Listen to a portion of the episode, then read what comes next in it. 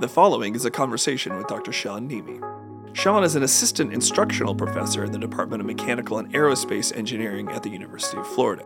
He teaches several undergraduate courses pertaining to mechanical design and manufacturing for undergraduates in the department. He won the student nominated Teacher of the Year award for the department in 2021. My conversation with Sean touches on the role and value of hands on experiences in the contemporary engineering education environment, his thoughts on teaching, learning, and the value of failure in the arena of life. I'm your host, Dr. Daniel Dickrell, and now, a conversation with Sean Niemi. So, for people who aren't familiar with you or what you do, kind of how would you describe your role in this department? Um, I'm the senior design slash design and manufacturing lab, or one of the senior design instructors and the design and manufacturing lab instructor. I'm the, for lack of a better term, the design and build guy in the department. It's uh, if there's something that needs to be made, I'm the guy who most of the department faculty come to to ask questions on how to fix something, how to get it working, how to make it from scratch. Interesting. Okay, so you said design and manufacturing laboratory for students at the University of Florida in the mechanical and aerospace engineering department. The design and manufacturing laboratory is, you know, it's a not quite a rite of passage, but it, you know, it's a known class. Yeah. So how do you like? What is your response to that? So yeah, the design and manufacturing lab course has been around for close to 20 years now. Um, and to call it a rite of passage, I think I think that's actually a great descriptor for for the class. It's the the students. Uh, it's a, geared as a sophomore level introduction to traditional manufacturing processes and design, and the class has evolved over the years and has taken on a couple of different forms and now it's at one point in time it was a gauntlet um, and trying to keep it What do you mean by gauntlet? gauntlet uh, it was a two credit course with a 40 hour a week workload for some students That's a lot. that's yeah it's a lot and so you know now it's a it's still trying to keep it as that that linchpin experience for students um, where it really helps them kind of begin to bridge that gap and that that I concept of taking a design and actually making things and bridging that hands-on theoretical disparity. Disparity is the wrong word. But just bridging the gap between Yeah, bridging the gap between theory b- and between practice. theory and theory, bridging the gap between theory and practice um, when they're early on in their engineering career, so they can really understand what the practical outputs of all of the theory are and how to have some experience to go back to and say, okay, cool. When I'm designing this, when I'm trying to figure out how to get this theory applied to something, is it something that's actually a thing, an a tangible object that can be made with the technology that's currently available to us? Now you say hands-on. Um, for a lot of students who don't have a lot of hands-on experience, what are some of those experiences that they're going to get in the design and manufacturing lab? So, uh, in design and manufacturing lab, we start off with teaching students how to actually operate uh, themselves traditional manufa- traditional manual manufacturing equipment, uh, manual milling machines, manual lathes, um, as well as some sheet metal fabrication tools, a little bit of welding, get them a well-rounded experience. And we actually have the students on the machines, supervised by a teaching assistant, going through making a set of parts um, themselves and understanding how the dimensions and tolerances on a drawing are actually achieved on the machine. Um, so they can see what it's like to actually operate the piece of equipment that their parts, their parts they would design in the future, are made on. Right. All right. So that's you know you said traditional manufacturing. Um, there is value, as I see it, in having people take a drawing and then have the part be realized. Um, maybe if I'll play devil's advocate, is that a necessary skill uh, in sort of the middle quarter of the 21st century for engineers going through school? Now, I mean, I, I will say personally, I think it is, but you know, how would you address people who are like, you know, we don't need to teach engineers how to run lathes. We don't need to teach engineers how to run end mills or milling machines because, you know, we have machinists for that, or we have, you know, CNC computerized uh, manufacturing equipment. So how, you know, how do you address that? So, understanding how parts are made um, is crucial to keeping the inevitable the inevitable cost of that part down. Um, so having that basic fundamental understanding of the processes that are going into making the part is incredibly important for designing a part that can be made in a timely manner. And now, even having computer controlled machines that can make all sorts of crazy geometries that were, weren't achievable in the 40s, 50s, 60s uh, due to the lack of technology, you know, making having a part that takes an hour to manufacture versus a part that takes 100 hours to manufacture, the, the cost savings on the machine, even if the machine is automated, there's still tooling costs, power costs, wear and tear costs, etc. Being able to make 100 parts in the same time as one is a huge benefit to industry. Um, so that's the that's the one part on kind of why is it important having students understanding and actually learning how to make parts um, not every student is going to go and work in manufacturing engineering or work in design. However, getting their hands on that equipment and understanding what their machinists would be doing if they are one of the one of the percentile of students that do go into the manufacturing industry have an understanding of what their technicians and what the people they are working with are going to be doing makes them a better engineer because they're now able to communicate more effectively with the team and they can go to the machinist and say, hey, this is what I was thinking for the steps to make this part.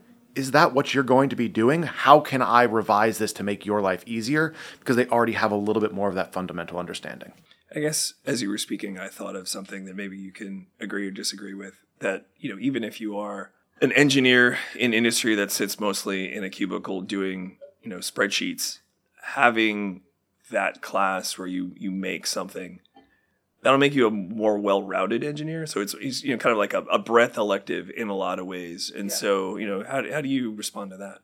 When I've talked with recruiters that are hiring students that are fresh graduates, they like to describe wanting a a T-shaped person, which is somebody who has a lot of breadth, but is also has an area where they are particularly well skilled. Um, nobody wants the jack of all trades, master of none. What they want is a jack of all trades, master of some. Um, and so having that having that experience really goes to building that backbone and that breadth and having that that general understanding. I would imagine some of the students that go through that class they do become a master of that and and are I'm assuming that's where you harvest your a lot of your student workers from is the people that you know take to it like fish to the water and they really shine.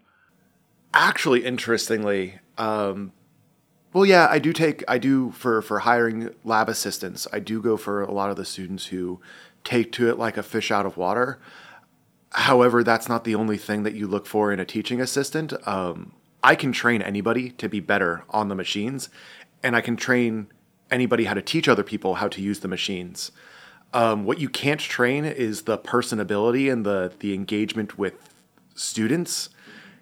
Somebody who and somebody who's a rock star machinist and takes to it like a fish out of water is nine times out of ten actually a mediocre instructor because everything is intuitive to them. And so it's finding the kids who are engaged and who are, want to learn and want to really dive in and understand things, as well as who are good communicators.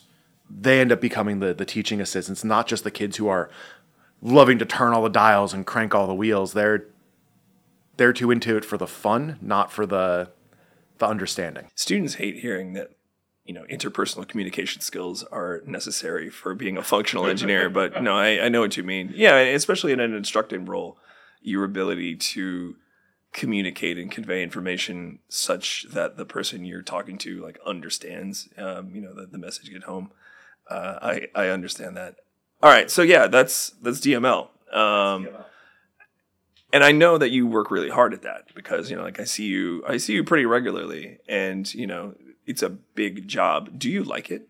I love the job. I I thoroughly enjoy teaching the class. I thoroughly enjoy figuring this out. Um, I've spent the last roughly year now redeveloping and redesigning the course to streamline it for both the students so they're not having that monumental gauntlet of work, but we're still keeping the fundamental applications there, and it's a puzzle. and it's a it's an engineering puzzle. It's a different type of engineering puzzle that engineers normally solve. It's a how do I refine this and streamline it and make it a better course? And I'm I've been loving trying to do that, as well as trying to discuss with industry some better tools to bring into the class to help develop some skills that are industry related for the students as I'm going through it. Uh, it's been a it's been an immense amount of fun. Um, as with any job, there are some downsides to it, but that is that is the nature of the beast. Is there's always parts that aren't the most fun, but once once it gets once it gets over this hurdle of redesign and gets into a more steady state, a lot of those stressors and pain points will end up fading, and it'll be true joy in the classroom. You said industry um, and industry tools. Like, what does that mean? One of the one of the goals of training engineers and engineering students is to prepare them for a job in the workforce and prepare them and have them be aware of the types of things that they are going to encounter. I think a lot of engineering students are really into the math and the science side of things. They enjoy the theory and then some of them enjoy the manufacturing and the hands-on or the you know being a manufacturing engineer and working with the technicians on the shop floor and how to make things better and how to improve things and they forget that there is a subset of paperwork and reporting and documentation that has to go into it. So uh, one of the things that we did is brought in this was brought in, in the past before me was engineering change notice procedures. So there's an there's an error how do we go about reporting it and affecting that change? One of the things that I've implemented recently is manufacturing inspection reports. So you have a part drawing. How do you make how do you document that your part was made to its specifications? Um, and so it's not exactly the way that it's done in industry, but it's one of those common practices to show students it's not just all fun and games. There's also these other things here that you have to go through, and to really show them that documentation is equally important as getting the job done at the end of the day. Um, there's that, that mindset that people only care about, you know, the rocket launching or the new model of car coming off the production floor or the new joint implant being designed and going into the surgical the surgical room to get put into somebody and they that's all the flashy side of it and students need to understand that the flashy side of it happens because you documented your processes, you got everything there, and you got the FDA or the FAA to sign off that your stuff was safe to use. Yeah, there's a lot of not sexy aspects exactly. of, of being an engineer, but it's important. And I and I was unaware that you did the more boring yet I would say legally important aspects of being an engineer because you know at the end of the day we're supposed to also educate our students about you know kind of the ethical ramifications uh, of being an engineer. You know the professional obligation to make sure people don't get hurt, uh, things like that. And in a, in a lot of ways, I explain to my students that sometimes we're the last line of defense against people who maybe are not as attuned yep. to the pitfalls of just the reality of the real world where like designs are imperfect and things like that. So regulations exist because of mistakes that were made in the past and we are the ones who can do the math and document everything to make sure that we don't fall into those same mistakes again. Cool. So I just interviewed the Gator Motorsports. Yep. And I know that you are probably the faculty member with the most contact with the Gator Motorsports team. Did you listen to that? I did listen to that podcast. I how how did they do? They did great. They're I mean the the Gator Motorsports team, those that group of that group of students, they are they are absolutely amazing. They are in my opinion, and admittedly, I am biased, having been on the team when I was a student, as well as being their faculty advisor now. I am biased, but I look at them as the creme de la creme of the students in the department. They are all incredibly high achieving, incredibly passionate, incredibly hardworking, and they they love engineering. They love the design. They love doing it, and they are incredibly passionate about developing skill sets that are going to make them better engineers in the future. I forgot you were on the team. I yeah. forget. Yeah. I was on the team from 2009 till 2013 ish. Um, and then I had to focus on writing my master's thesis and graduating. So I stepped back and focused on grad school for, for a little while, but I always kind of stayed in an advisory role with them to give them some feedback and help them out. And then when uh, when my predecessor Mike Braddock uh, left the university in 2021, I took over as faculty advisor for the team as a way to keep on helping them out and mentoring them and coaching them. I don't want to make this episode, you know, Gator Motorsports Part Two, but like I am curious about a couple things uh, on your experience. So you were involved with the team, and as a as a student, uh, you know, a decade ago, basically, and then you are also involved with the team tangentially now. What are the differences that you can recognize as having that hindsight? I'll say two big, two major things. One is the team culture. Um, when I was on the team, the culture was very grindy.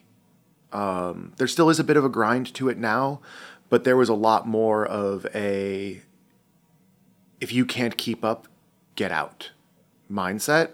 Uh, and the team now is much more inclusive when it comes to students who don't necessarily have 40 hours a week in addition to their courses to put into it. They love having the members who want to come in and work for two or three hours here and there to make parts, and they try and keep it a much more inclusive, welcoming group um, without that that stigma of if you can't put in the effort, we don't want you around. Um, that's not that's not to say that it was the wrong mentality at the time when I was on the team. Um, sometimes culture is culture, but it was a it was the culture the culture back then, and you know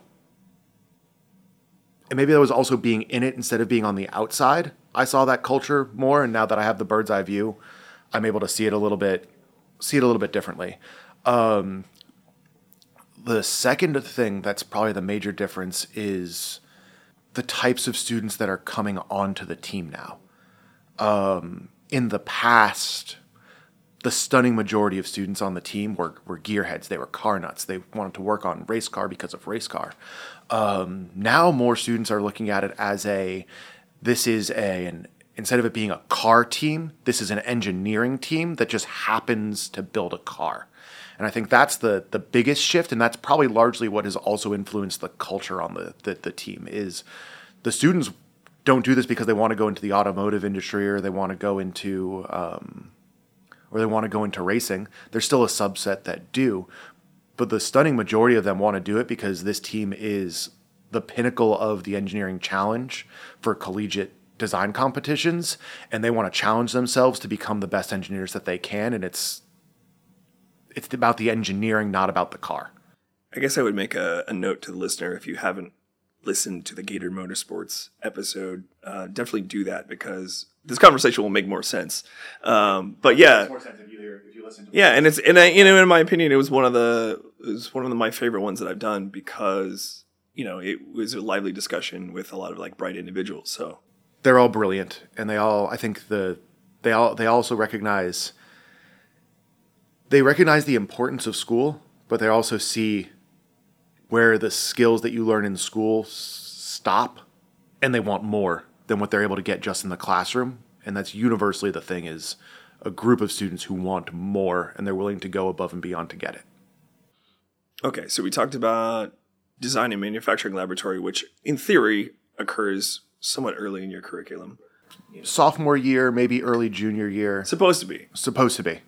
Uh, let's fast forward to the end of your undergraduate career, which is senior design, right? So this is the, the capstone class that supposedly you, you integrate all of the the information that you've learned in your four plus years supposedly. here.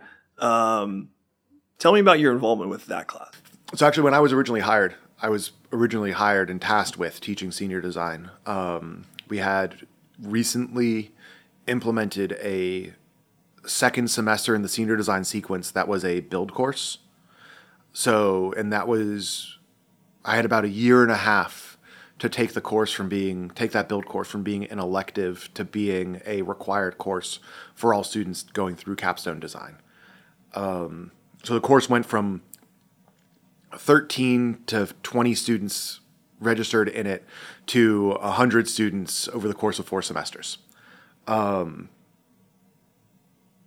so one of the things there, I mean, you, you nailed it. That course is about integrating everything. And so the, the, the two phase courses first phase is you're given a design task, you're giving a set of requirements design the object that will meet those requirements. And then the second phase is make it, test it, work it, prove to us that it meets those requirements. So similarly to design and manufacturing lab where we implemented these industry standard practices, um, the same documentation, testing procedures. Um, I actually took the experience from teaching senior design and brought it down into DML and just reduced the scope of everything.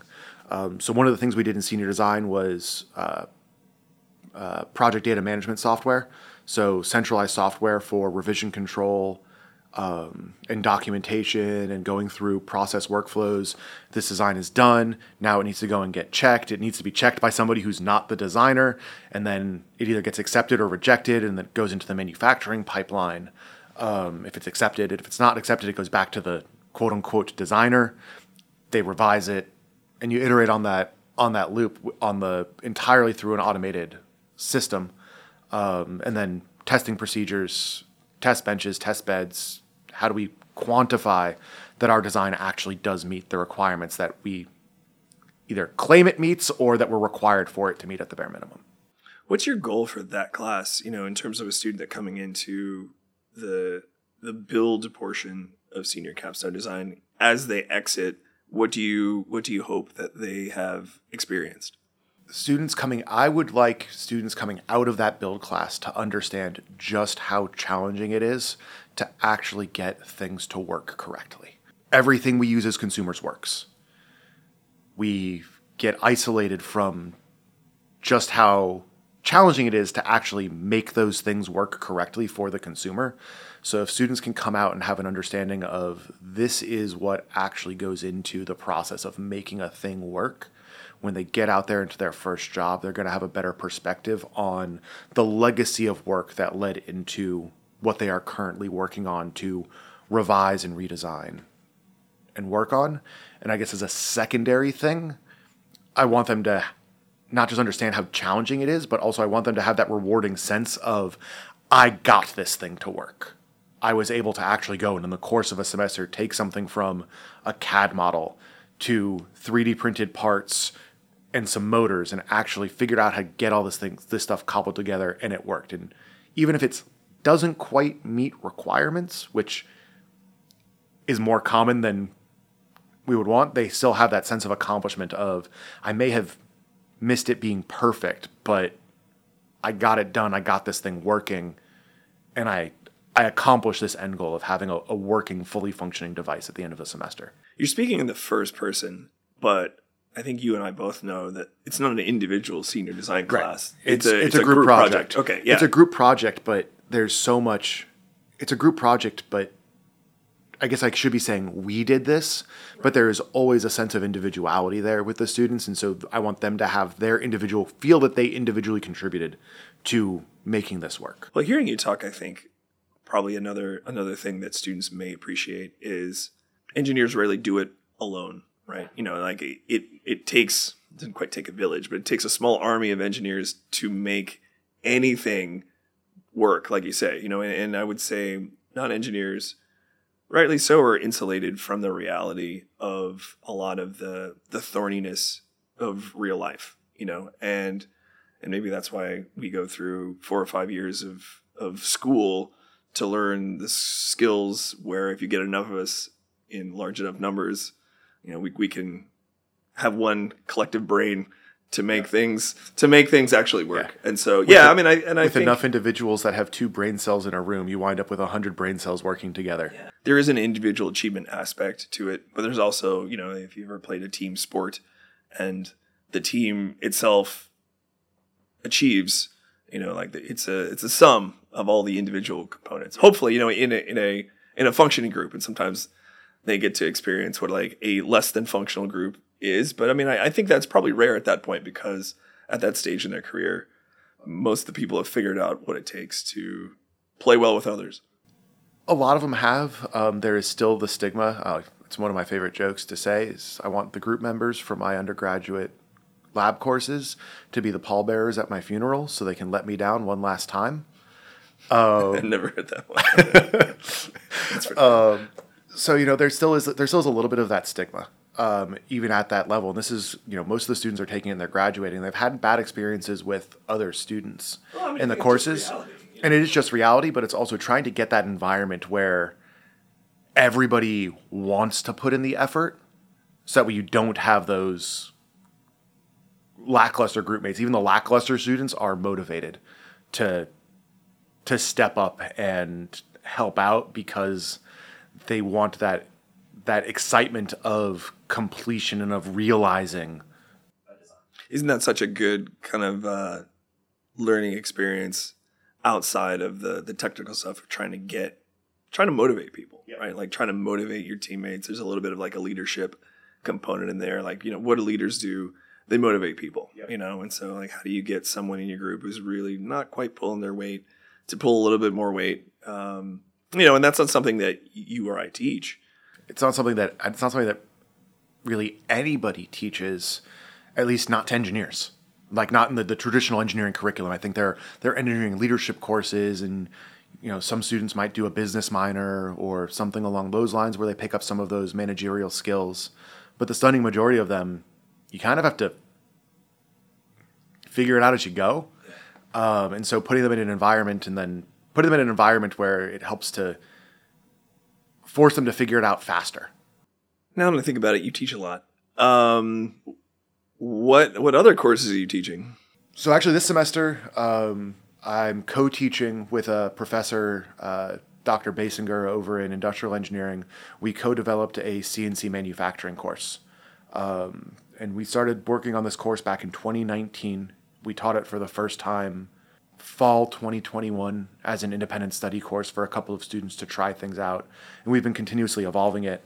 Um, we actually just got funded through um, a DoD subcontract to run uh, some CNC training boot camps uh, for workforce development, kind of a project um, that didn't come out of developing the CNC course, but it kind of happened in parallel with this CNC course. Um, as we were doing it, we found some people doing similar things and got in contact, and they said, "Hey, do you want to be on board?" And we said yes, and a year later, now here here it all is, you know, working out for us. So we've got it's a lot of stuff. So that's one of the other things I teach. Uh, that's what I've currently got going on. So DML, CNC class, senior design. Briefly taught some study abroad classes in Berlin. I actually took over your study abroad program for for a couple of years. Um, it was a fun class. Uh, that was I think that was actually fun because it was uh, right after I defended my dissertation. I got thrown into teaching that study abroad class, so I had no clue how to teach. I had never been abroad before, and it was all right. Cool, Sean. You're going to Berlin for six weeks or for four weeks to teach a bunch of undergraduate students. You're the responsible adult. Four weeks after graduate, uh, four weeks after defending your dissertation, you haven't even gotten the diploma yet. Good luck. Well, good news is it's a I wouldn't say it's a low bar, but you know, like you got to show up and you got to put in effort. yeah, show up and put in effort. But it was a, I think it was a, I actually will say it was, I think it was the best way to learn how to teach because it wasn't high pressure. Um, it was, it was 20 students, not even 20 students, 15 students from UF.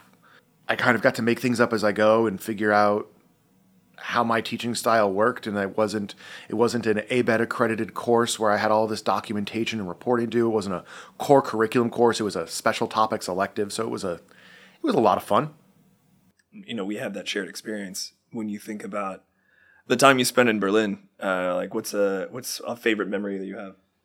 um, watching sunsets from on top of a mall parking garage rooftop bar, and you have the entire city skyline. You can see the I can't remember what it's called. It's the the Space Needle or whatever in in Berlin, the the big ta- the big tower in Berlin, and you can just watch the sunset over the city with all of the construction cranes, the entire city skyline sprawled, sprawled out in, for, in front of you while enjoying a fresh pilsner in you know the best with some of the best beer in the world um, just like that's one of those just unique experiences that I feel like it's a very Berlin experience, not something that you really get. Yeah, I, re- I remember that place. I don't actually think it exists anymore, but yeah, it was uh, it was an basically an outdoor kind of German beer hall on the top of a parking garage in a mall, like kind of in southeastern Berlin. So yeah, but like you get a good view of the city. I remember that place. Yeah, no, like that. I I too have memories of that place. So like nice, nice shared shared spot. You're there. actually the one who mentioned it to me offhand um, as a Sean. If you get the chance, go check this out. It's cool. yeah. If any students are listening, you should definitely check that that program out, or you know any study abroad really, um, if you can fit it into your to your academic schedule because Even if you can't fit it into your academic schedule, do it. It's worth it. It's I think one of the best experiences, and I will say a lot of the students that I had, I stay in contact with them, and to this day, that experience is one of the the great experiences, and they still continue to talk about just how great an experience it was being over there, being abroad. Like not even the class; they don't care about the class. Let's be honest. Um, but being abroad, and that's our job. that's make our them, to make them to care. yeah. But you know, being over there and having that having that experience of learning in a different culture and getting that experience of being somewhere outside of the outside of the U.S. Um, and being a stranger in a different country, I think is another humbling experience for students that really helps make them more successful when they come back as engineers. Yeah, and if you want to talk about study abroad classes in general, I think for a lot of the students that I taught in Germany, that was the first time they were kind of autonomous adults with agency. You know, like they weren't at home. You know, they weren't they weren't here in Gainesville. You know, they they were out in the world doing things and making decisions for themselves. And and it was always interesting for me to watch in a, even a very short period, a couple of weeks, there was definitely an evolution of maturity, which I mean, in some ways, is very forced, right? You know, you, you are in charge of yourself in all times, right? Like I, I would tell, I would tell the students, like, look, I am here to maintain your safety at a minimal level, but like I'm not watching over you, so like be careful out there, you know. And and so I think that's true for any study abroad class. I had great luck. I had um, only had one only had one close call, and that was a student who had uh, pepper spray on her keychain uh, going into trying to go into the Reichstag for a tour. They were not very happy about pepper spray. Um, so that was one little the, the one little snafu of two years of teaching, two summers of teaching that that course. That was the only the only instance of mild panic, and that was a you're in a foreign city and you want to have something you want to have some form of self-defense just government buildings tend to be a little bit strict and it wasn't even a it wasn't even an intentional thing it was just an oversight Yeah, the only corollary story that I would have is there was I think when I was there there was a little bit of labor unrest, right? So there was a there was a like a protest march in the streets and I did not witness it, but I heard about it that one of the students was like, "Oh, what's this parade?" and he like he jumped in with the march, you know, and luckily like the other students told him was like, yo, this is actually is like a, a, a politically charged environment right now. And, you know, down the street was the cops in riot gear. And luckily, like, he didn't, luckily he pulled out before things got hairy. But I heard about that story after the fact. And I just, you know, you kind of face palm and shake your head and go, woof, like, good, we missed that.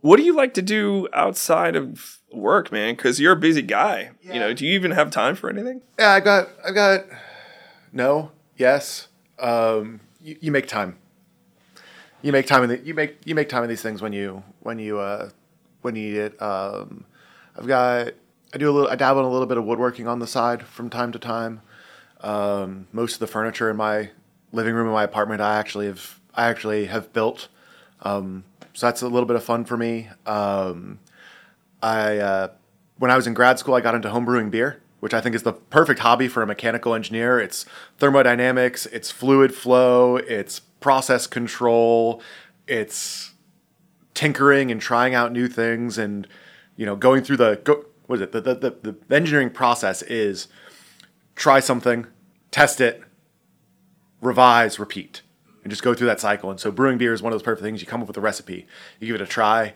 you go, this is delicious. Great. I got lucky. Try it and you go, oh man, this is a little bit not quite what I was looking for. What can I what can I look at and I tweak? What, what knobs can I turn? So it's a fun, non-work related hobby that still exercises that that little bit of the brain that likes to solve problems. Um, so I got into doing doing a little bit of homebrewing and brewing beer with friends. Well, let me ask let me ask some questions about that because I I know nothing about about homebrew. Um, What's the from start to finish? What's the time constant for brewing beer? It depends on the process you are using. You can minimize it if you use me. ballpark.